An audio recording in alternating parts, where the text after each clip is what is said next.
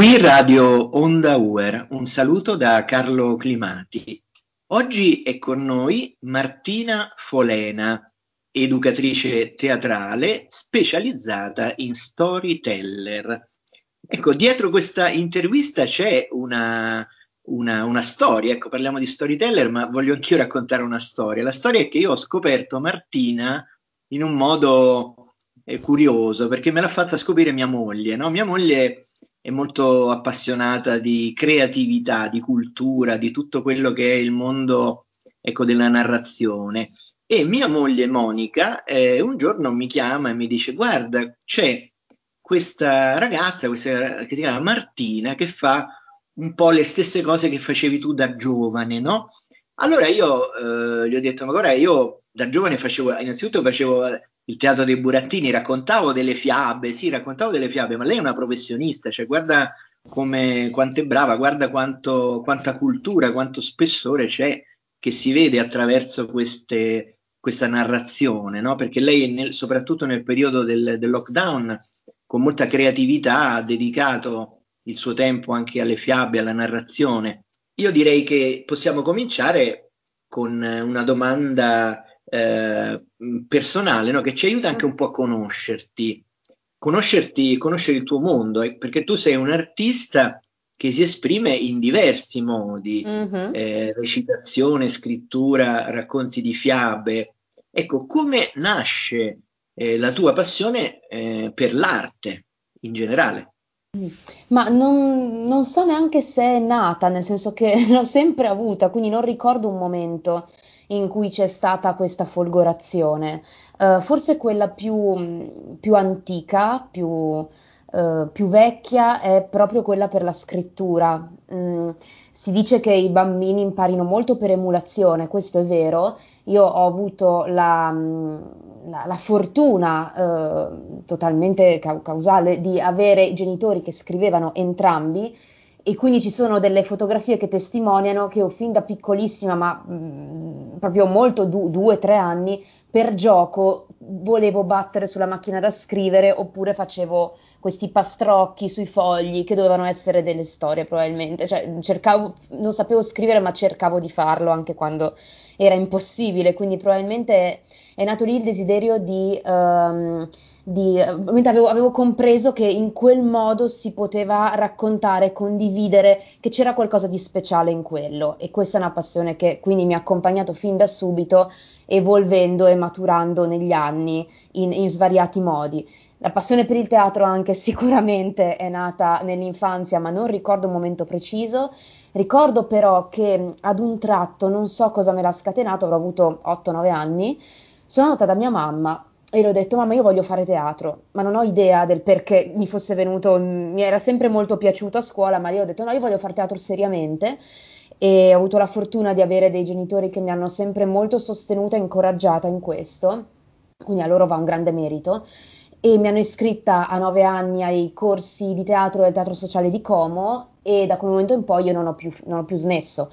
Ho cambiato città, ci siamo poi trasferiti a Trento, poi io sono venuta a Milano a studiare, ho fatto la Paolo Grassi in regia teatrale, non ho mai smesso di farlo finché non è diventato un lavoro, e poi ha trovato una sua strada molto particolare che ha unito un po' tutto quello che amo, che è la passione per il mondo, per l'infanzia, per lo storytelling, per la tradizione orale, per la fiaba antica, per la rappresentazione teatrale e per gli albi illustrati, che sono un'altra forma artistica che amo immensamente. Ha trovato un po' tutta una sintesi, non è stato immediato, non è stato facile, ma una cosa che nel momento in cui l'ho trovata mi ha fatto sentire profondamente in pace, e quindi provo enorme piacere quando posso fare il mio lavoro in questo senso.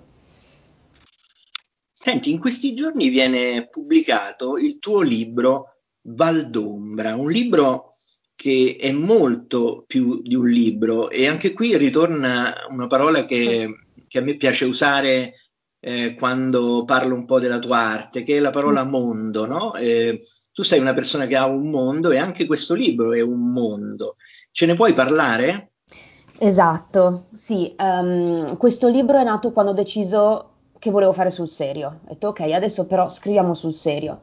Perché, ripeto, l'ho sempre fatto, è una cosa che mi ha sempre accompagnato, ho sempre amato raccontare storie principalmente di invenzione, cioè allenare la mia mente a immaginare un altro mondo. E tra l'altro mi rifaccio alle parole di uno dei miei scrittori preferiti che è Neil Gaiman, che dice in una delle sue conferenze, dice che immaginare un mondo diverso dal nostro ci allena, ci aiuta a immaginare di cambiare il nostro mondo, cioè aiuta la nostra mente a immaginare un mondo diverso anche nella realtà. E questa cosa mi ha sempre affascinato, ma forse proprio perché amavo così tanto questa forma d'arte, non ho mai fatto sul serio, per tantissimo tempo ho sempre trovato il modo di magari creare le mie storie, scriverle anche con grande impegno, anche mi ricordo la prima volta è stato nel 2012 che ho scritto tutta l'estate, tutte le notti, questo è un po' il mio modo di scrivere, ho pubblicato online cercando di passare anonima, perché probabilmente quando ci tieni così tanto ad una cosa hai anche molta paura che possa andare male e quindi cerchi di proteggerla. A un certo punto ho deciso che però volevo far sul serio, allora è nato questo libro, in realtà è nata questa storia che all'inizio si intitolava Il drago sotto la terra, con cui ho partecipato al Premio Letterario Battello a Vapore nel 2019 e con mia enorme sorpresa mi sono trovata in finale e poi mi sono classificata terza. Ed è un mondo, a me piace calarmi in altri mondi, mi piace allenarmi a immaginare mondi diversi dal mio, quindi amo molto il fantasy quello di un certo livello ovviamente, perché così per ogni genere c'è di tutto, e purtroppo quando uno pensa al fantasy pensa subito a ciò che c'è di più scrauso e mediocre, specialmente a causa dei media e del cinema che ha prodotto delle cose anche abbastanza discutibili, qualsiasi cosa viene passata per fantasy. In realtà l'arte di creare, proprio la craft dicono gli inglesi, proprio di modellare un mondo diverso dal nostro, è qualcosa di incredibilmente galvanizzante e nutriente per il nostro cervello, sia per il lettore che per lo scrittore. Questo è un mondo dove c'è pochissima luce, perché Valdombra, che è il nome di questa valle, è incastrata tra le montagne, fanno passare pochissima luce, è quasi sempre buio e il mestiere più importante è quello del candelaio. Ed è in questo contesto che potrebbe essere anche un angolo dell'Italia, io non vi dico mai dov'è realmente, e non c'è la magia, quindi è un fantasy strano, potrebbe veramente essere un angolo sperduto del nostro mondo. A un certo punto accade una catastrofe e emerge un'antica leggenda che forse c'è una creatura sotto la terra che la fa tremare. E anche questo viene dalle mie grandi passioni, perché ci sono molte storie all'interno della narrazione orale di vari paesi del mondo dove si immaginano creature sotterranee che provocano in qualche modo dei fenomeni geologici, quindi questo è qualcosa che abbiamo profondamente nella nostra immaginazione. Da qui è partita questa storia, è partita questa avventura, l'ho scritta nel 2018 a 25 anni. Dopo 3 anni finalmente è arrivata in libreria grazie a Edizioni Mimebu che l'ha accolta e l'ha nutrita e l'ha portata sugli scaffali. Bene, tra l'altro un ottimo editore e mi complimento anche proprio per e ti auguro veramente molto, molto successo per questo libro. Ecco. E volevo anche continuare a introdurre un po' il tuo mondo, no? E andare un po' a conoscerti ancora di più, e volevo chiederti, vedendoti anche un po' in televisione, ecco, io come già dicevo percepisco molto spessore, molta cultura, molto lavoro e molto impegno anche dietro quei pochi minuti in cui si racconta una fiaba. Ecco, ci puoi raccontare come nasce proprio la preparazione e lo sviluppo, il tuo lavoro proprio di una fiaba che poi tu arrivi a raccontare dall'inizio alla fine. Sì, raccontare una fiaba è un'esperienza straordinaria, veramente straordinaria, perché allora, ci sono tantissime tecniche e ogni narratore ha la sua di base, sicuramente c'è chi impara a memoria, c'è chi amerà leggere. In questo caso, ad esempio, anche grazie a certi incontri che ho fatto durante la mia formazione, a certe persone che ho ascoltato, esperienze che ho fatto, il metodo che ho scelto di adottare è quello dell'improvvisazione su canovaccio, che è quello che assomiglia il più possibile alla tradizione orale dei cantastorie, diciamo i cantastorie casuali, i cantastorie della tradizione, non sapevano neanche di essere cantastorie probabilmente, erano soprattutto le donne, che nei contesti familiari raccontavano storie che a loro volta avevano ascoltato e riraccontato così tante volte. In quel contesto le storie magari si mescolavano tra di loro, ed è la ragione per cui troviamo infinite varianti di una stessa fiaba, che è un po' come quando fai un sogno e nel sogno fai riferimento a un altro sogno che hai fatto, non riesci bene a capire, però senti che c'è qualcosa. Per raccontare queste narrazioni che sono estremamente profonde e ricche e anche molto misteriose, io studio molto bene il mio materiale di partenza, quindi prendo una fonte, ma non solo, a volte ne prendo di più di una, magari prendo varie versioni di una stessa fiaba popolare, che può essere di un qualsiasi paese, specialmente quelle europee, sono la materia su cui sono specializzata, la leggo ovviamente, la suddivido in sezioni, per ogni sezione do un titolo e cerco di solito subito di riraccontarla, cercando di semplicemente ripetere quello che mi ricordo, dopodiché vado a evidenziare alcuni momenti che ritengo siano momenti chiave della storia e cerco di dargli importanza, magari aggiungendo delle parole che hanno un peso specifico, e allora quelle magari le imparo a memoria, quelle che vengono chiamate formule, che sono magari delle frasi quasi rituali, quasi a volte sono in rima, o frasi che si ripetono più volte nelle fiabe, di solito sono 3 volte, a volte sono 7, a volte sono 12, sono dei numeri magici con significati precisi all'interno delle fiabe, e dopodiché la racconto ancora e ancora da sola, insomma, mi preparo.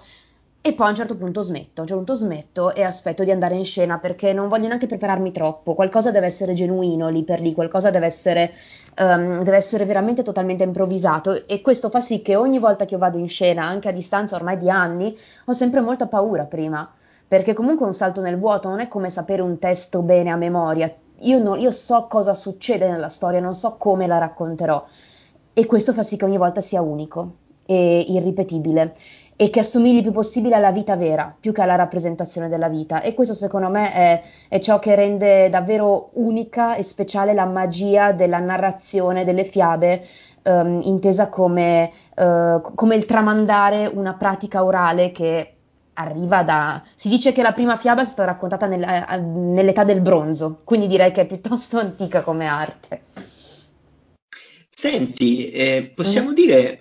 Quanti e quali tipi di fiabe esistono? Tu ad esempio hai parlato di fiabe europee, e esiste anche una suddivisione che possiamo fare nelle diverse fiabe, anche dai paesi di provenienza, esistono stili diversi, tipi diversi, ecco, allora, come possiamo dire? È veramente, qui si va in un ambito preciso, tecnico, anche molto complicato, e c'è uno studioso, ad esempio, che si chiama cioè il sistema di classificazione Aarne-Thompson, che è complicatissimo, perché Aarne-Thompson è un sistema che classifica tutte le fiabe che conosciamo con dei codici, in modo che tu tramite quel codice riesci a risalire a tutte le varianti, e sono tantissime, sono più o meno 2500, 3000, adesso non mi ricordo nello specifico, questi cassettini in cui sono classificate le fiabe. Andando in maniera un po' più semplice, anche in base alla mia esperienza, senza scomodare il sistema di classificazione Aarne-Thompson, che comunque è molto molto utile, e tra l'altro quando avete le raccoltone di fiabe spesso c'è scritto Aarne-Thompson e c'è un codice, quel codice è, diciamo, il cassetto in cui va quella fiaba, che è di fianco ad un cassetto simile, come le gradazioni di colori, finché non arrivi da un'altra parte. Diciamo che in generale le fiabe vengono suddivise per paese, quindi c'è la fiaba popolare italiana, spagnola, francese. Quelle europee sono quelle più facilmente reperibili e sono quelle che probabilmente risuonano di più in noi, appunto italiani, in noi europei, perché le fiabe attingono dall'inconscio collettivo, dal nostro immaginario collettivo. E chiaramente questo è mondiale, però quando si tratta di fiabe europee ci sono dei particolari riferimenti culturali che risuonano in noi, come se veramente rintoccassero nel nostro DNA, mentre invece le fiabe, ad esempio asiatiche, sono molto molto diverse, sono filosofiche, a volte hanno un legame molto stretto con la religione di quei paesi. Le fiabe africane hanno soprattutto animali che rappresentano un simbolo, rappresentano ad esempio virtù o attitudini degli uomini. Le fiabe dei nativi americani sono sanguinosissime, sicuramente dentro c'è l'impronta del genocidio, perché sono... non so, a me fanno più impressione di quelle europee, che comunque sono abbastanza, alcune fiabe in particolare sono abbastanza sanguinolente, ma quelle mi senti proprio che c'è sotto uno shock, c'è sotto qualcosa. Quindi ogni paese ha le sue raccolte, questo è merito soprattutto di un lavoro che è stato fatto nel XIX secolo, durante il periodo del romanticismo e dei nazionalismi, in cui per dare l'identità al proprio paese vari intellettuali hanno deciso di raccogliere ciò che avevano a portata di mano, la cultura, quella spiccia che era la tradizione orale, e quindi hanno immortalato qualcosa che in realtà non andrebbe immortalato, perché le fiabe sono materiale vivo, sono materiale fluido e flessibile e non andrebbero scritte in realtà, vanno raccontate. Se provate a leggere una fiaba, di solito non si capisce niente, è una lettura, infatti dici ma cos'è questa roba, infatti sono molto difficili, io non le leggo anche per questo, e quindi ogni paese ha le sue raccolte. Ma la magia sta quando leggi, non so, una fiaba di Grimm e poi trovi una fiaba delle Filippine che ha delle cose in comune, perché le fiabe hanno viaggiato così tanto e pescando da questo contenitore che è il nostro inconscio collettivo, il nostro immaginario collettivo, si trovano le stesse dinamiche, le stesse storie esattamente dalle due parti opposte del globo, e tuttora non ci si sa bene spiegare come mai. Quindi questa è la cosa più misteriosa e più affascinante, secondo me. Ecco, parliamo anche di fiabe e di favole, ecco, c'è una differenza tra queste cose. E, ecco, ad esempio nel linguaggio comune è entrato un po' questo modo di dire che è la morale della favola, no? Ecco, vogliamo approfondire questo tema, anche capire, ecco, questo tema della morale, capire la differenza tra le fiabe, le favole, anche storicamente. Ecco. Certo, ti ringrazio per la domanda, perché in effetti è una cosa che nel linguaggio comune noi diamo per scontata e non ci pensiamo. Favola è diventato un sinonimo di fiaba. Tra l'altro anche in inglese c'è una cosa analoga, perché in inglese quello che faccio io, cioè le fiabe intese come racconto orale, sarebbe folk tale, cioè il racconto del popolo, della gente, mentre la fiaba, quella scritta dal letterato, quindi a metà tra la favola e la fiaba, ora spiegherò meglio la differenza, è la fairy tale, cioè il racconto delle fate, storie di fate. In realtà c'è una bella differenza anche in italiano tra fiaba e favola, perché favola indica in maniera specifica il genere letterario di Esopo, Fedro, La Fontaine, anche Rodari ha scritto delle favole, e sono brevi, a volte sono poche righe, sono molto brevi le favole. I protagonisti sono quasi sempre animali che incarnano vizi e virtù del genere umano, e alla fine di questa brevissima vicenda c'è sempre una morale ben scritta, che può essere, non so, chi dorme non piglia pesce. Adesso ce ne sono tantissime di favole, adesso non mi viene in mente neanche una morale, ma tutti le conosciamo, anche perché erroneamente ci sono sempre state propinate quando eravamo bambini nei libri illustrati. In realtà le favole danno molta poca soddisfazione a un piccolo lettore, perché sono storie scritte nell'antichità per insegnare, cioè venivano usate a scuola, nella didattica. Chi magari come me ha fatto studi classici sicuramente ha fatto le versioni di latino con le favole, con la volpe e l'uva, il lupo e l'agnello, queste storie qui famosissime, il topo di campagna e il topo di città, però non sono fiabe, non c'entra niente, perché sono state scritte apposta con quell'intento. La fiaba non è stata scritta, nessuno se l'è inventata, la fiaba è emersa a un certo punto nella narrazione collettiva. Le fiabe sono narrazioni orali, spontanee, di origine ignota, non sappiamo esattamente come, quando e perché, no, sappiamo perché. Ma non sappiamo come e quando, sappiamo perché il nostro istinto umano è quello di raccontare per mettere ordine in ciò che ci circonda, cioè il racconto è un modo per organizzare gli eventi che ci capitano. per di più nelle fiabe, in queste narrazioni orali spontanee che vengono tramandate specialmente tra le donne, ripeto, perché mentre gli uomini andavano a narrare i poemi alle corti, facevano i menestrelli, i cantori, le donne stavano al focolare e si tramantavano queste storie popolari e dentro ci mettevano tutto quello che ti serve per cavartela della vita, la saggezza popolare, proprio quella che può essere dal più banale non parlare con gli sconosciuti, che è una delle interpretazioni di Cappuccetto Rosso, a qualcosa di molto più profondo, ad un tipo di saggezza che ti passa sotto pelle, che ti passa in maniera inconscia.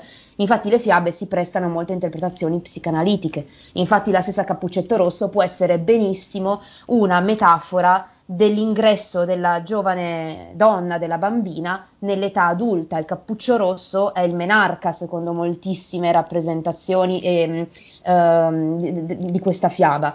Dunque la morale c'è nelle favole, e siccome noi nel gergo comune abbiamo adottato il termine favola per definire qualsiasi storia di fantasia, pure a me a volte dicono racconti le favole oppure scrivi favole, e ho scritto un romanzo, fantasy dai 9 anni, ma mi viene definito favola lo stesso, io sospiro, cosa ci vuoi fare? Vabbè, lasci stare. Però la cosa sconvolgente per chi si approccia al genere è che le fiabe sono totalmente prive di morale, le fiabe sono assolutamente politicamente scorrette, sono molto molto scorrette. Tutto quello che si dice ora, la cancel culture, il fatto di, come dire, proteggere un po' il nostro pubblico, è esattamente l'opposto nelle fiabe. Chi si impressiona facilmente, chi si lascia facilmente turbare da tutto ciò che è scorretto non dovrebbe mai leggere una fiaba, perché le fiabe vanno proprio ci spingono a prendere contatto con tutte le emozioni, non soltanto con quelle belle o quelle confortevoli. Sono un luogo dove la paura si può affrontare e dove a volte i personaggi compiono azioni discutibili, ma non c'è giudizio nelle fiabe. Nelle fiabe c'è solo l'esperienza. Nella vita reale certe cose non si spera che tu non debba mai subirle o mai sperimentarle, nella fiaba lo puoi fare in modo da comprendere quelle emozioni e da allargare il tuo ventaglio di empatia.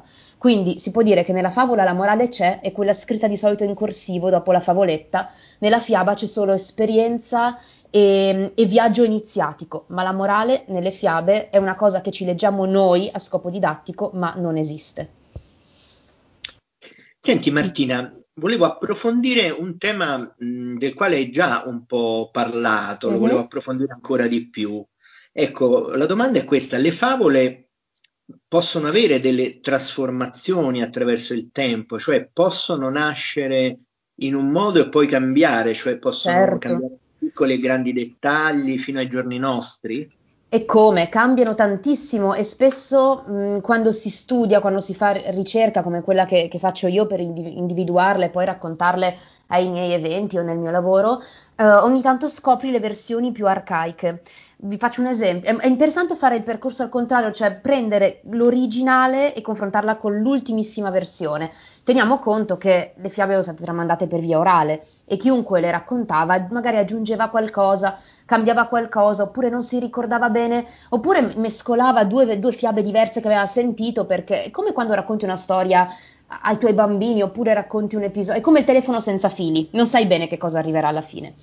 Ad esempio, si ritiene che la fonte, la prima volta che noi sappiamo, che noi riusciamo a capire che questa è quella fiaba lì, è la storia di Amore e Psiche. Amore e Psiche dovrebbe essere la versione più antica in assoluto della Bella e la Bestia, ad esempio.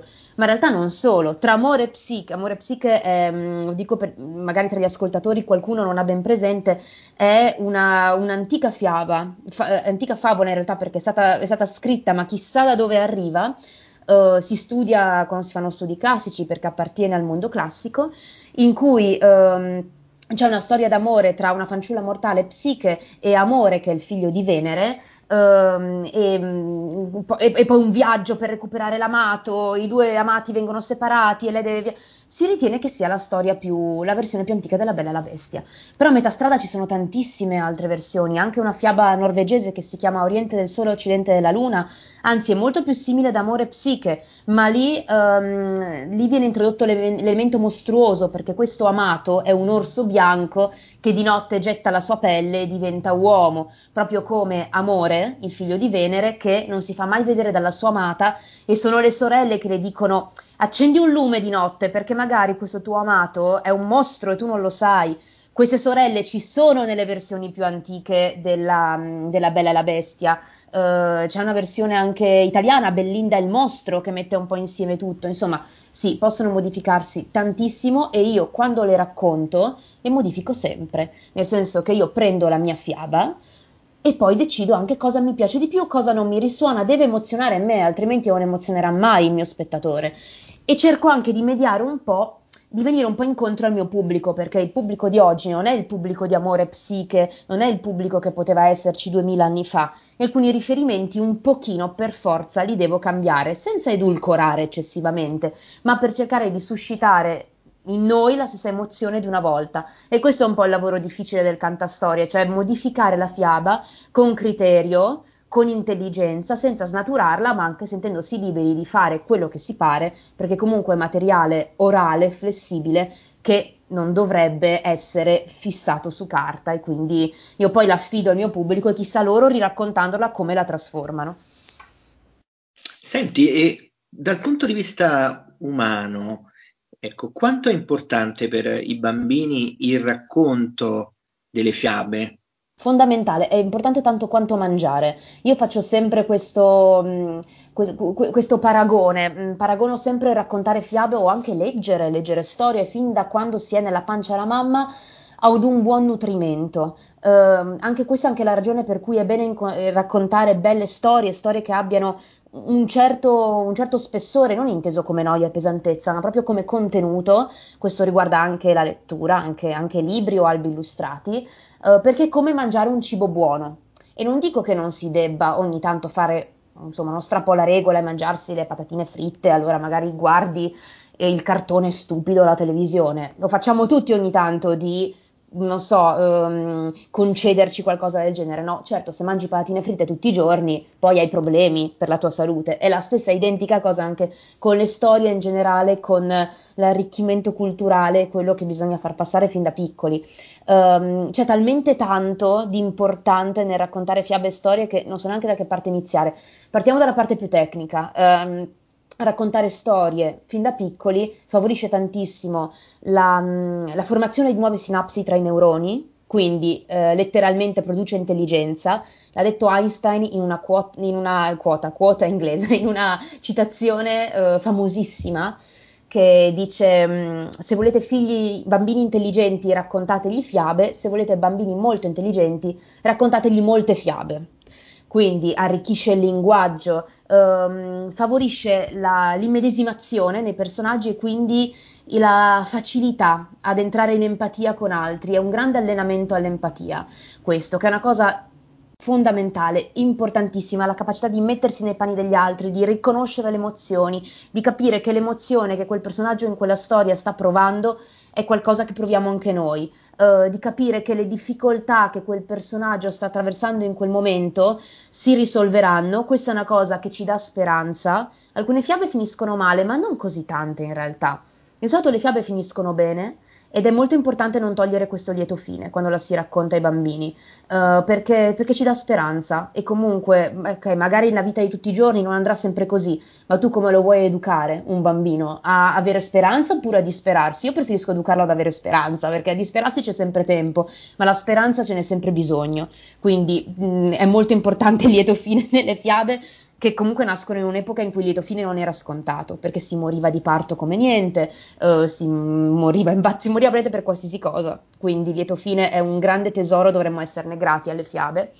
E tutte queste cose, questo enorme nutrimento passa in questi racconti, e soprattutto se questi racconti vengono fatti da parte dei genitori, passa l'amore. e aiutano moltissimo a rafforzare il rapporto tra i figli e i genitori. Infatti si raccomanda specialmente alle neomamme, ma anche ai neopapà, alle neomamme di raccontare fin da quando i bambini sono nella pancia, perché sentono la voce della mamma che dall'interno, ed è una cosa che fa un bene enorme, quindi è consigliato fin da prima di essere nati. Martina, parliamo anche dell'aspetto creativo. Ecco, abbiamo parlato di lieto fine e volevo chiederti, i bambini possono anche essere coinvolti con creatività nelle fiabe, cioè oltre ad essere ascoltatori, oltre ad ascoltare, possono anche creare, partecipare, cioè possono inventarsi ad esempio un diverso finale per una fiaba, possono inventarsi qualche dettaglio particolare, c'è anche un lavoro creativo che si fa con i bambini affinché non siano solo ascoltatori, ma anche proprio creatori delle fiabe? Ma certo, ma perché no? Appunto la fiaba è un materiale talmente fluido, talmente malleabile e flessibile che nel momento in cui lo ricevi in consegna puoi veramente farne ciò che vuoi, e i bambini sono i primi a raccontare le fiabe più e più volte, anche se poiché la ripetizione ha un effetto benefico sull'organismo dei bambini, spesso ti chiedono di raccontarla esattamente identica e se sbagli si inalberano, questo è un classico, però loro stessi sono i primi poi a ripeterle, a riraccontarle nei loro giochi, e ci sono degli strumenti per giocare a creare delle fiabe molto interessanti, che sono ad esempio le carte di Propp, uno studioso russo che ha identificato funzioni, personaggi e situazioni delle fiabe in maniera molto tecnica, e viene usato per studiare le fiabe, ma da lì sono state ricavate delle carte che si trovano in commercio con svariati nomi, c'era una volta, carte delle fiabe, eccetera, eccetera. Le carte rappresentano personaggi e luoghi, e tu semplicemente scoprendo queste carte metti insieme gli ingredienti di una fiaba e poi state a raccontarla, quindi questo è uno dei modi più semplici che ci sono per raccontare le fiabe, ma uno che a me piace ancora di più e che ho usato tantissimo con i bambini della scuola dell'infanzia, ma si può usare anche da adulti con grande divertimento, sono gli story cubes, cioè i cubi narrativi. I cubi narrativi sono dei cubi, come dice il termine, e su ogni faccia del cubo, invece che avere i simboli dei numeri, hai degli elementi che possono essere situazioni, oggetti, personaggi. Tu lanci i cubi, vedi che cosa viene fuori, ed è un po' come le carte, da lì devi cercare di inventare una storia. Chiaro che per farlo sarebbe bene che tu fossi stato nutrito bene, quindi se tu ti sei nutrito bene e hai ascoltato tante fiabe, ti verrà spontaneo raccontarne una dopo l'altra anche con questi strumenti. Ma in ogni caso la creatività dei bambini è tale che ti stupiscono sempre. Tu magari prepari 3000 strumenti, poi a loro viene l'idea e ti sorpassano in un secondo.